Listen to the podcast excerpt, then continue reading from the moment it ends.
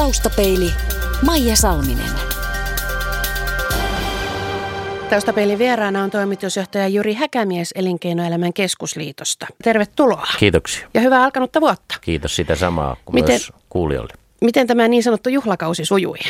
No ihan, ihan rauhallisesti vuosi vaihtui ihan mukavasti ja, ja, tota, ja sittenhän aina tuon vuodenvaihteen jälkeen on pieni loppiaisen saakka pieni vähän rauhallisempi jakso. Nyt sitten mennään jo vähän vauhdikkaammin. Tässä voisi vähän keskustella siitä, että minkälaista on keskustella työmarkkina-asioista. Tässä on ollut keskustelun aiheessa suorastaan runsauden pulaa.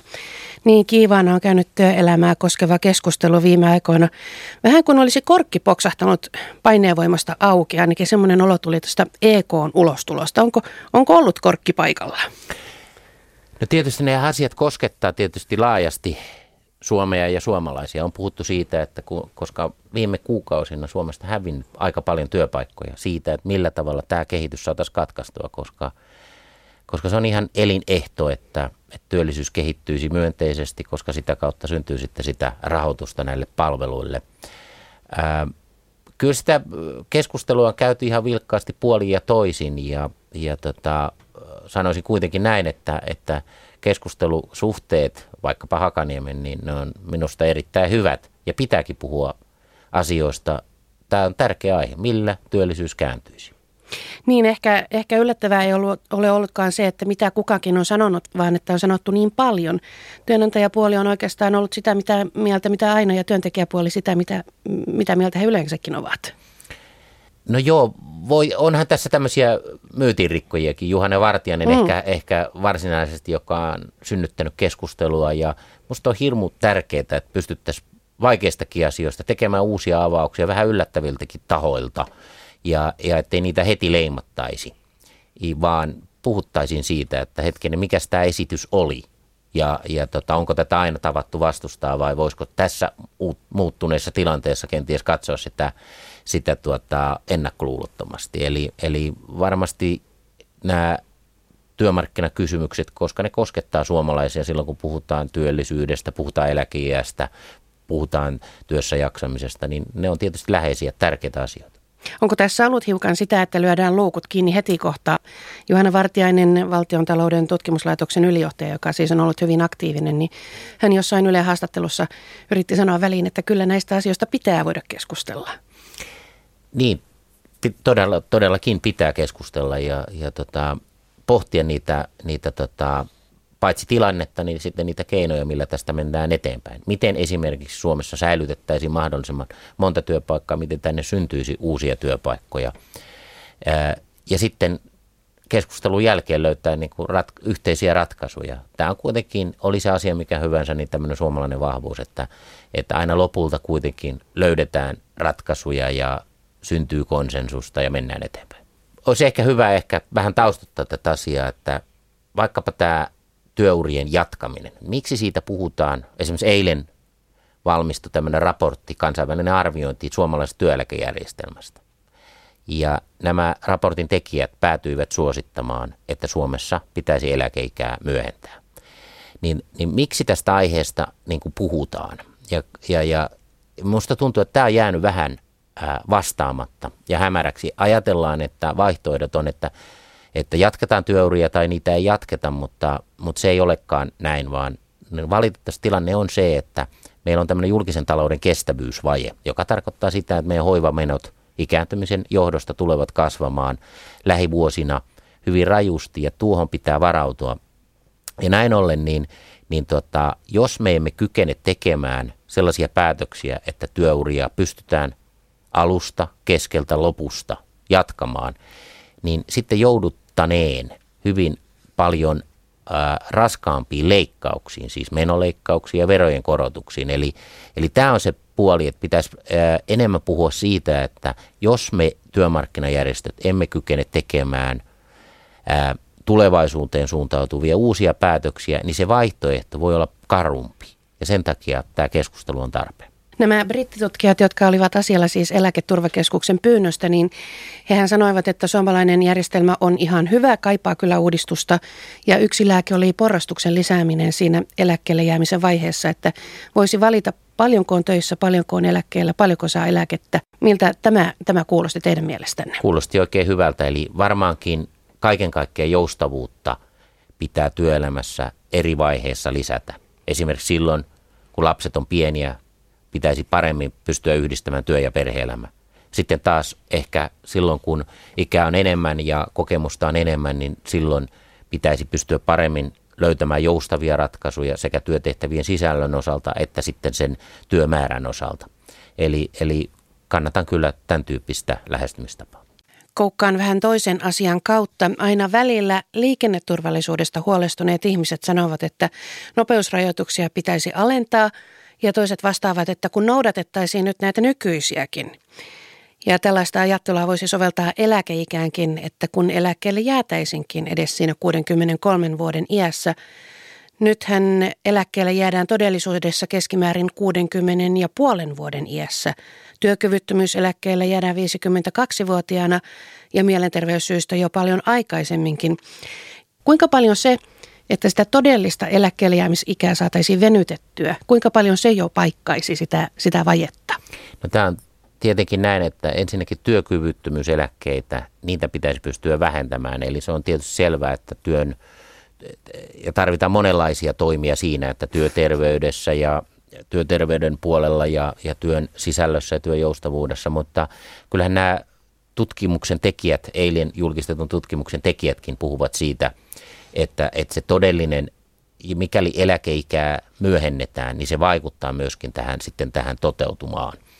Eli, eli kyllä tässä tarvitaan monenlaisia toimia ja tämän eläkeiän lisäksi tietysti niitä toimia, joilla entistä paremmin jaksetaan työelämässä, jotta niin kuin nämä sun mainitsemat tuota, esimerkiksi ennen 60 vuotta eläköitymiset voitaisiin, niitä voitaisiin vähentää. Ja sitten samatenhan se on totta, että Suomessa ne on niin kuin vertailumaihin nähden. Aloitetaan opiskelu hieman myöhemmin, valmistutaan hieman hitaammin, eli sieltäkin olisi ikään kuin kurottavissa jotakin kiinni, että, että tultaisiin nopeammin työelämään. Taustapeili. Toimitusjohtaja Iri Häkämies, tässä on myös puhuttu paljon palkka-alesta ja tekin olette palkkaanne alentanut seitsemällä prosentilla. Tähän asti tämä on ollut vapaaehtoista. Presidentti Sauli Niinistöstä se, se lähti liikkeelle, mutta odotatteko, että vaikka kaksi tonnia kuussa tienaava ihminen olisi nyt valmis vaikka siihen seitsemään prosenttiin? En odota, että on ilman muuta selvä ja luonnollista, että meillä on Suomessa varmasti paljon pienipalkkaisia töitä – joissa ei ole varaa palkan, palkan alennuksiin. Siellä on pikemminkin kysymys siitä, että miten matalapalkkainen työ ja sitten erilaiset tukijärjestelmät entistä paremmin sovitettaisiin yhteen, että töissä aina kannattaisi olla. Ää, kun sanoit palkkaale, mä en ole itse asiassa hirveän monen ole havainnut esittäneen palkka-alea.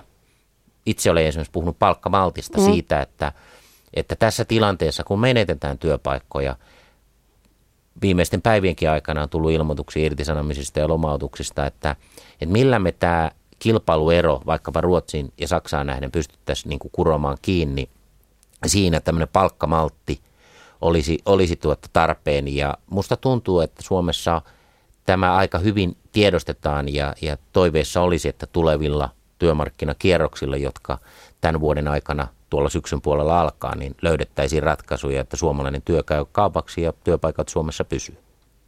SAK Lauri Lylöltä ja STTK Mikko Mäenpäältä, joka muuten tulee sille samalle tuolille ensi viikolla, niin heiltä kysyttiin myös tästä, tästä palkka-asiasta ja he pitivät veronkorotuksia kansantalouden kannalta tehokkaampana konstina. Mitä mieltä te olette veronkorotuksista? No esimerkiksi suuritulosten osaltahan meillä on juuri astunut voimaan, voimaan tuota, suuritulosten verojen kiristys, eli, eli, eli meillähän tuli tämmöinen eh, erityinen suuritulosten eh, veronkiristys, eli siinä mielessä, mielessä tämä on jo, tällä tiellä on edetty. Eh, nyt jos ajatellaan ihan talouden tilannetta, niin meillähän niin sanotusti kotimarkkinat ja kulutus on pitänyt tätä taloutta yllä. Näin ollen niin, niin tämä hallitushan ei toteuta inflaatiotarkistuksia, eli Suomessa tänä vuonna, alkaneena vuonna verotus kiristyy, mutta sen kiristämisen lisävaraa mielestäni ei ole, koska silloin sen vaikutus olisi se, että kulutus vähenisi ja, ja, ja sillä olisi myöskin työllisyyteen negatiivinen vaikutus, että, että en ole verotuksen kiristämisen kannattaja. kulutuskysyntä ja, ja ostovoima, ne ovat tärkeitä asioita. Eihän, eihän kasvu synny siitä, että kutistetaan ja supistetaan vain. Juuri näin. Eli, eli tota, joskus tulee tämmöistä keinotekostakin vastakkainasettelua ikään kuin tämän viennin ja tämän kotimarkkinan kesken. Ja näin ei ole nyt viime aikoina. Kotimarkkina, kulutus, kotimarkkina on, on, on pitänyt taloutta vauhdissa, mutta yhtä tärkeää pitää tietysti muistaa se, että, että Suomi elää edelleenkin viennistä ja se, että miten meidän tuotteemme maailmalla käy kaupaksi, niin se on tärkeää, mutta ei näitä pidä vastakkain asettaa, vaan ne tukee toinen toisiaan, että jos vienti sakkaa ja esimerkiksi työttömyys lisääntyy, niin totta kai se näkyy kulutuksessa, kun tuota, ihmisiä, ihmisiä on työttömänä entistä enemmän. Eli sen takia nämä niin kuin on tärkeää, että nämä otetaan kokonaisuutena huomioon. Kuka teidän mielestänne on suurituloinen? No se on varmaan riippuu suurituloisen tota, tai tismalleen siitä, että, että miten se määritelmä menee, mutta, mutta usein kun puhutaan, kyllä silloin varmaan puhutaan kuukausitasolla semmoisesta summasta, joka, joka menee niin kuin yli viiden tuhannen, eli, eli tota, kuukausipalkka. On olemassa vanha sanonta noblesse oblige, eli aateluus velvoittaa. Näettekö te jonkinlaista erilaista moraalista vastuuta suurituloisilla ja pienituloisilla siinä, että kun on talkoiden paikka, että kumpi kummalla on enemmän vastuuta siinä, siinä homman kasassa pitämisessä? No on tietysti selvää, että suurituloisella on parempi mahdollisuus ö, olla, olla mukana. Ja niin kuin sanottu, Suomessa on suurituloisten verotusta erikseen kiristetty ja Suomessa on jo valmiiksi progressiivinen tuloverotus. Ja sitten on myöskin progressiivisia erilaisia maksuja, esimerkiksi päivähoitomaksuja ja niin edelleen, mutta mutta ehkä yleisesti ottaen on tärkeää tiedostaa se, että, että jos puhutaan tämmöisestä vaikkapa talkoista, kansallisista talkoista, joilla työllisyys saadaan kääntymään niin kuin nykyiseltä alenevalta uralta nousuun, niin silloin tietysti tarvitaan semmoista kansallista yhteisymmärrystä, mutta ihan samalla tavalla on itsestään selvää, että on paljon sellaisia tehtäviä ja sellaisia työntekijöitä, joiden palkassa ei ole varaa laskea – tai sellaisia tehtäviä, jotka jo nykyisellään, vaikkapa hoiva-alalla on, on varmasti lähestulkoon mahdoton ajatella, että, että, että sitä työaikaa, työaikaa siellä lisättäisiin. Eli siinä mielessä tarvitaan varmasti semmoisia ratkaisuja, jotka palauttaa kilpailukyvyn, jolla, jolla tota, voidaan työntekoa lisätä, jotka toteutetaan ikään kuin toimialoittain ja yrityksittäin, että ei ole olemassa semmoista yhtä kansallista mallia tämä kaikille, koska tehtävät, palkat, ynnä muut poikkeaa siinä niin paljon. Ja jos puhutaan joustamisesta, niin nyt tuntuu siltä, että, että ne, jotka on työttöminä ja ne, joita uhkaa työttömyys, on ne, jotka joustaa. Jos mitään ei tehdä, niin silloin pelkään, että tämä kehitys jatkuu ja tulee lisää työttömiä ja se on se huonoin vaihtoehto. Suomalaisen laivanrakentamisen tulevaisuus on puhuttanut sekin paljon. Joko teidän elinkeinoministerikaudellanne käsiteltiin tätä STXn 50 miljoonan euron lainatoivetta? koen niin, että, että, että vastaus on kyllä ja kyllä se julkisuudessakin oli, että tuota asiaa valmisteltiin ja nykyinen ministeri on todennut, että sitä valmisteltiin ja, ja siinä, siinä asiassa oli erilaisia vaiheita tuon menneen syksyn aikana, mutta tuo asia varmasti kuuluu näin ollen siihen minun jäävyyden piiriin, eli, eli, eli niin kuin nykyinen ministeri Vapaavuori totesi, että siihen asiaan liittyy paljon liikesalaisuuksia, paljon jopa pankkisalaisuuksia. Näin ollen on kohtuullista, että että tehtävän edeltäjä niin ei lähde niitä haukomaan eikä kommentoimaan. Että toivoisin, että tämä asia osalta meneteltäisiin näin. Entä sitten EKn toimitusjohtajana, haluatteko kommentoida sitä hallituksen päätöstä?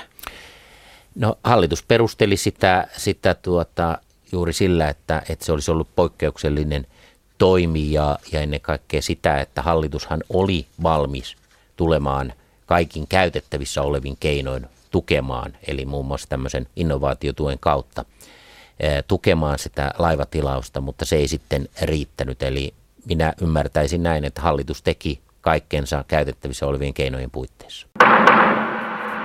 Taustapeili. Jyri Häkämies, aloititte Elinkeinoelämän keskusliiton toimitusjohtajana marraskuun puolivälissä. Millaista on ollut?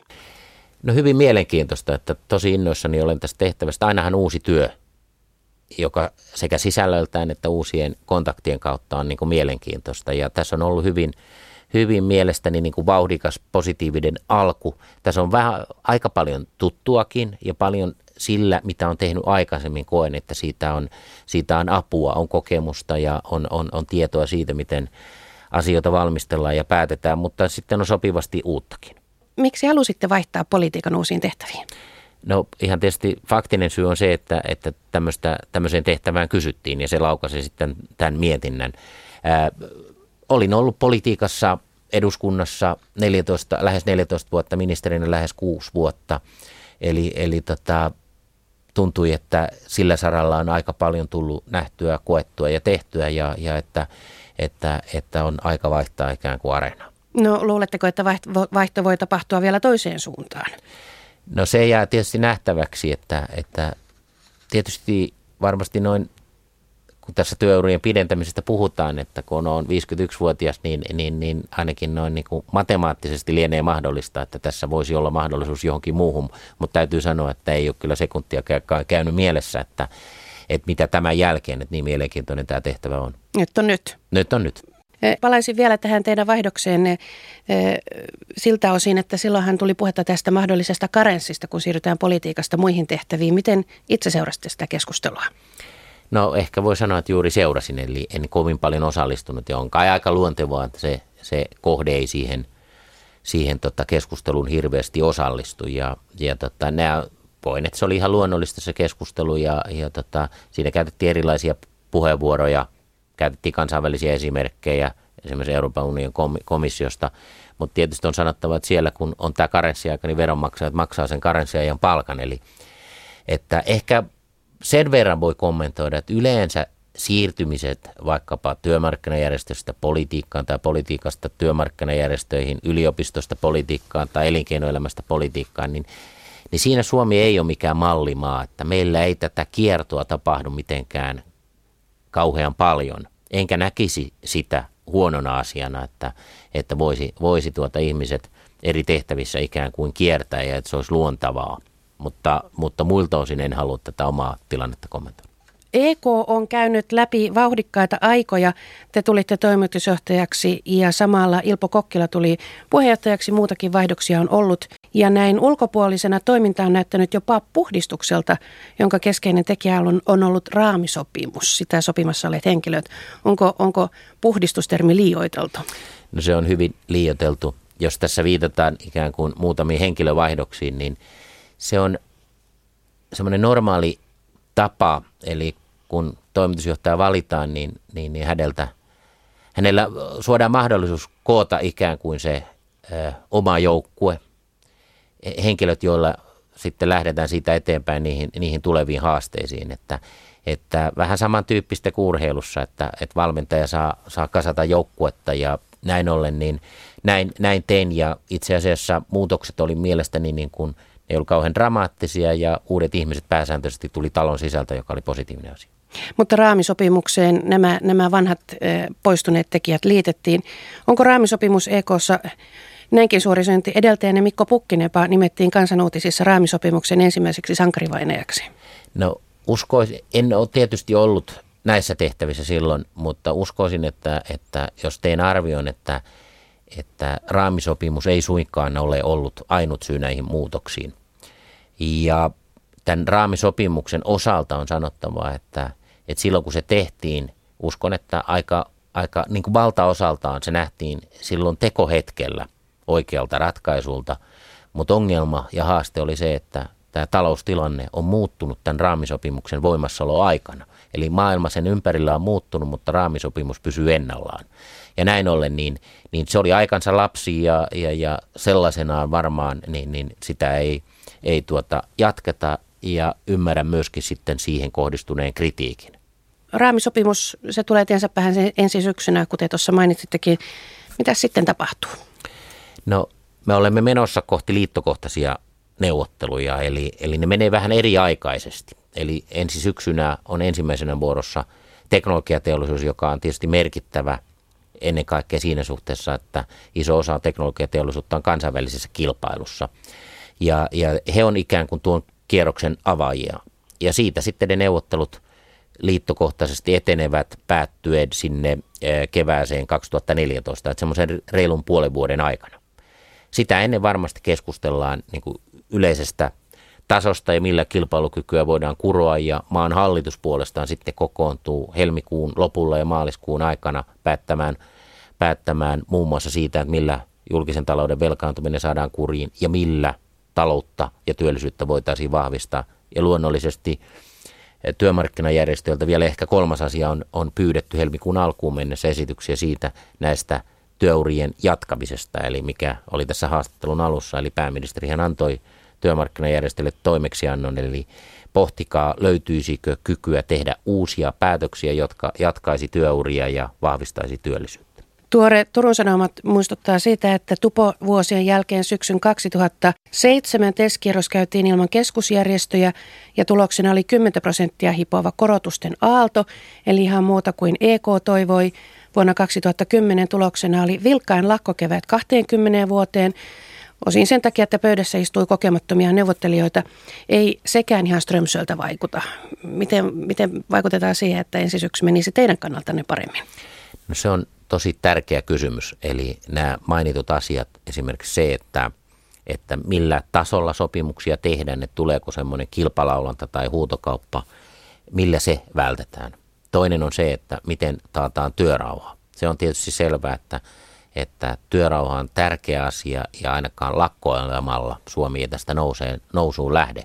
Lakot sinänsä on, on niin kuin ymmärrettäviä ja niin kuin, en sitä, sitä tuota, niin kuin arvostele, mutta sillä tavalla, että jos sitä ajattelee talouden ja työllisyyden, millä ne pystyttäisiin välttämään. Eli tätä keskustelua tässä nyt parhaillaan juuri käydään, että minkälainen työmarkkinakierros tulee ja onko riittävästi yhteistä tietoisuutta taloustilanteesta. Olisin toiveikas, että kun näitä keskusteluja on käynyt ja, ja, ja kuunnellut eri, eri puheenvuoroja, niin kyllä huoli työllisyydestä on yhteinen. Ja myöskin presidentti uuden vuoden puheessaan sanoi, että yleensä yhteinen huoli synnyttää sovintoa. Ja, ja siinä mielessä tätä sovintoa, yhteistä näkemystä, millä tämä työllisyys saadaan kääntymään nousuun, niin olisi riittävästi. Nämä liittokohtaiset neuvottelut tuovat pöytään juuri näitä eh, eh, mahdollisesti kokemattomampia neuvottelijoita. Miten tämmöiseen valmistaudutaan? Sehän on tavattoman tärkeä taito. No tietysti voin sanoa, että tuolla EK-puolella ja jäsenliittojen puolella, niin, niin, niin siellä on tietysti tiivis tämmöinen keskinäinen yhteydenpito ja tämmöinen koordinaatio. Ja tuota koordinaatiota EK ikään kuin vetää siinä tilanteessa, että mennään liittokohtaisiin sopimuksiin. Sillä juuri pyritään pitämään ikään kuin huolta siitä, että sopimukset ei karkaa ja, ja, ja esimerkiksi, että hyviä, hyvät käytännöt leviäisivät tällä neuvottelukierroksella, jota käydään niin kuin liittokohtaisesti. Raamisopimuksesta on jäänyt roikkumaan yksi asia, tämä, tämä kiista kolmesta koulutuspäivästä ja tuntuu jotenkin, että se olisi isompien asioiden rinnalla aika pieni asia, mutta onko tämä työnantajapuolelle se ikään kuin viimeinen pisara, että tämäkin vielä vai miksi se on niin hiertävä asia? No ensinnäkin on sanottava, että henkilöstön koulutushan on tavattoman tärkeä asia ja sitä luonnollisesti yrityksissä tehdään paljon. Mutta tämä malli, joka kaatui, niin, niin, niin se olisi ollut, voisiko sanoa, liian kankea, liian byrokraattinen – ja, ja, ja ennen kaikkea PK-yrityksiin huonosti sopiva. Ja nyt tässä, tässä tuota, olisi, mikäli tällä tiellä halutaan edetä, niin pitäisi löytää semmoinen malli, jossa nämä pulmat on, on, on niin kuin ratkaistu. Ja, mutta toimittaja on siinä ihan oikeassa, että tämä varmasti tähän yleiseen työllisyyshuoleen nähden on pieni, pienempi asia ja olisin toiveikas, että siinä voitaisiin löytää löytää tota yhteinen ratkaisu, että se saataisiin ikään kuin pöydältä pois. Niin, EKn tuore työmarkkinajohtaja Lasse Laatunen on luvannut selvittää ongelman joulun aikana ja hän on tähdentänyt sitä, että joulu kestää nuuttiin asti, eli että tämä viikko olisi aikaa. Uskotteko, että tässä kuullaan vielä ratkaisu tämän viikon aikana? No, en, en lähde arvioimaan, että minä päivänä, mutta, mutta ja yleensä tämmöisten aikarajojen asettaminen voi olla aika haastavaa, mutta – mutta edellytykset sillä, että lähiviikkoina tässä voitaisiin edetä on olemassa ja jos ei lähiviikkoina edetä, niin sitten se jää ratkaisematta. Jää ratkaisematta kokonaan? Mi- niin, et, mm. tai, tai, jää tähän, tai siis toteuttamatta. Nyt, jää toteuttamatta, Joo. kyllä. Helsingin Sanomissa kuvaltiin joulukuussa, että, että siellä toimittaja kävi ensin EK-tilaisuudessa kuuntelemassa teidän ajatuksianne työelämästä ja sen jälkeen meni muihin puhetilaisuuksiin. Ja sitaatti kuuluu, että häkämiehen jälkeen kuka hyvänsä kuulostaa vähintään demarilta ja samalla todettiin, että olette selvästi löytänyt kutsumustehtävänne patruunoiden matkasaarnaajana. Onko tässä mitään, mitä allekirjoittaisitte?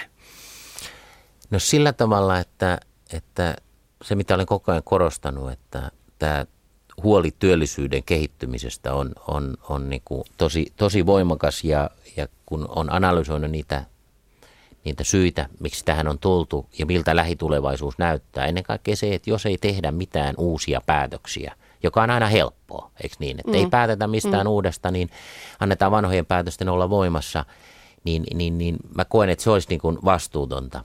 Ja, ja, ja siinä mielessä, että jos, jos koetaan, että on matkasaarnaaja, niin varmaan tähän tehtävään kuuluukin, kuuluukin paljon esiintyä ja puhua vaikkapa tämän tyyppisessä ohjelmassa. Taustapeilin Vakio Viitonen. Jyri Häkämies, mitä muistatte lapsuudestanne?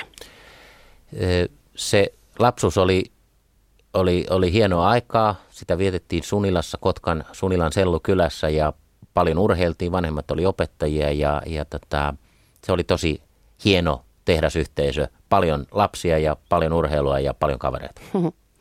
Paras ja pahin luonteenpiirteenne?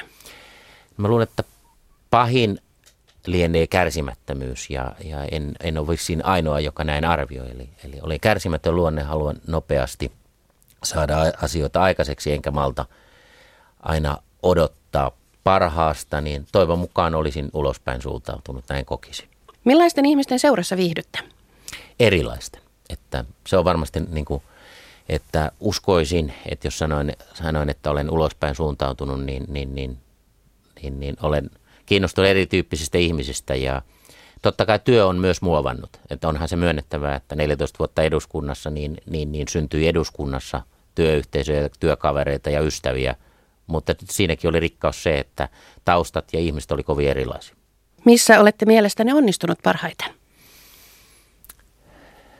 Kyllä tämmöiset onnistumiseen liittyvät omat arvioinnit on vähän, vähän niin kuin hankalia, että, että mutta sanotaanko nyt näin, että uskoisin, että päättämättömyydestä mua ei ole hirveästi syytetty, että, että, että koen, että niissä tehtävissä, joissa on, olen ollut, niin olen kyennyt tekemään päätöksiä niistä vastaamaan. Millainen on toistaiseksi toteutumaton haaveenne? No kyllä se nyt ehkä juuri nyt liittyy johonkin, johonkin kaukaiseen, ka, kaukomatkaan, että, että kun on katsellut joitakin työkavereita, jotka naama ruskeena tuota, siellä Ekon käytävillä kävelevät ja ovat olleet jossain kauempana lomailemassa, niin, niin vähän on tullut semmoinen mieli, että joskus, joskus toivon mukaan sellaisen voisi toteuttaa. Sitten kysyisin vielä myös, että kun veljenne Kari Häkämies on viime vuosina kunnostautunut dekkarikirjailijana, niin onko teillä tämmöisiä vastaavia piileviä kykyjä? Ei ole, mutta parhaillaan luen poliittinen ruumiskirja tuota, viimeksi eilisiltana ja, ja, ja, ja tota, täytyy sanoa, että sujuvasti, sujuvasti kirjoittaa ja juonta rakentaa. En ole ihan lopussa, mutta en ihan vielä tiedä kuka on, kuka on syyllinen. Että se kai dekkarissa on, että, että pystyy sitä, sitä lukijaa niin kuin haastamaan ja lukija miettimään, että kuka se oikein se syyllinen on. Mutta, mutta sanoisin, että kirjoittaa, kirjoittaminen on mulle kyllä ihan, ihan tuttua puuhaa. On ollut vähän toimittajana ja, ja väittäisin, että nämä omat tekstit tai puheet niin syntyy, syntyy suht vaivattomasti. Käytte kuulemma myös elokuvissa. Elokuvat kiinnostavat etenkin kotimaiset. Kumpi ehtii käydä enemmän elokuvissa, ministeri vai EKn toimitusjohtaja? No kyllä ministerinäkin ehti käydä, kun kävi vaikkapa Kotkassa lauantai-illan elokuvissa, että viikonloppuisin ja mulla oli leffateatteri ihan vieressä. Että, tota, että mä en ihan usko, että se on pelkästään niin kuin aikataulukysymys, vaan tahtokysymys. Toinen asia, mitä, mitä aina ehtii tehdä, jos vaan tahto on liikunta, jota teen ja tein sitä ministerihommassa ja teen sitä nykyisessäkin, että, että, että toivon mukaan myöskin näissä tehtävissä hyvin ehtii molempia. Taustapeili.